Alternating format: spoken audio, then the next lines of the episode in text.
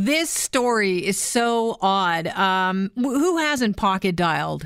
Everybody seems to have a, a, smartphone on their person, and every once in a while you think, you, you'll hear from a friend, you pocket dialed me. I thought it was absolutely hilarious. And then you think back to what happened, or, you know, it'll say that you called someone and, you know, the call was like eight minutes. You're like, I don't remember dialing that person because it's the pocket dial situation, right? Well, a man out of Atlanta lost his job and is suing his former boss for listening in on a conversation over the phone after he accidentally pocket dialed his boss. Listen to this. How's this for a, a nightmare of a story?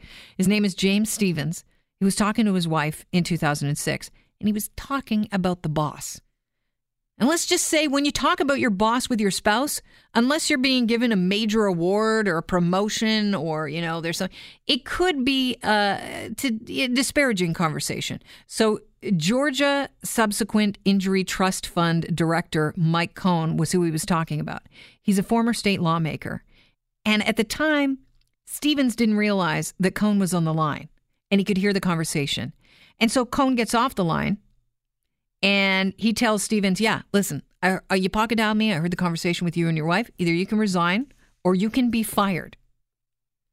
And Stevens has now filed a lawsuit arguing, arguing that Coan knew he had been inadvertently pocket dialed. But when he continued to listen to the conversation, he violated Stevens' privacy.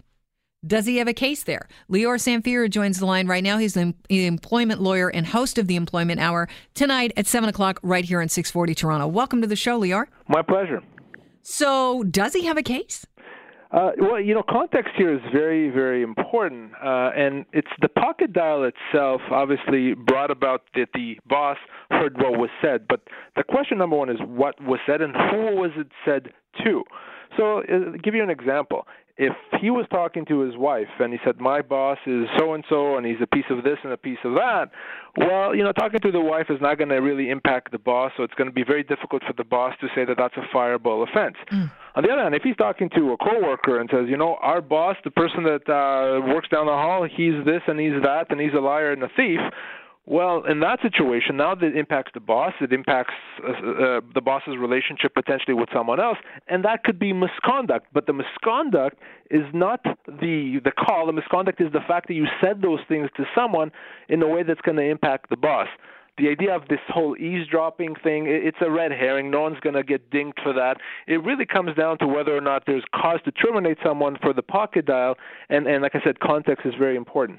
So it depends on who you're talking to. How do you prove who you're talking to? I mean, they don't know. They're only hearing the one side of the pocket dial. Exactly, which is why an, an employer can't necessarily just jump the gun and terminate someone without uh, having some more information and more detail. Ultimately, if there's a legal proceeding, that's going to come out who the person was talking to. But I can assure you, if he was talking to his friend in the pub or his wife or his mother, then there's no way that would be cause. Now, I actually have an interesting situation I'm dealing with right now where uh, one of my clients actually accidentally pocket dialed a customer. Mm and spoke badly about the customer because he had called them previously. The customer found that out and, and went to the boss. The boss fired the person for uh, pocket dialing the customer and speaking badly of them.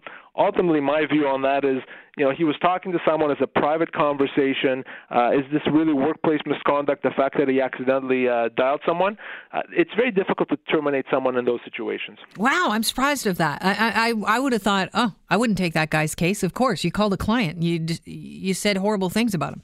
Well, you know, it's certainly bad for for in terms of a client relationship, and I can almost see a company saying, "Well, because I want to maintain this client, I can't have you here, mm-hmm. and I'm going to let you go." But that would still be a without cause termination because if they're talking privately in the office clearly the company uh, can't say, well, you talked badly about a client, even though it was privately in an office.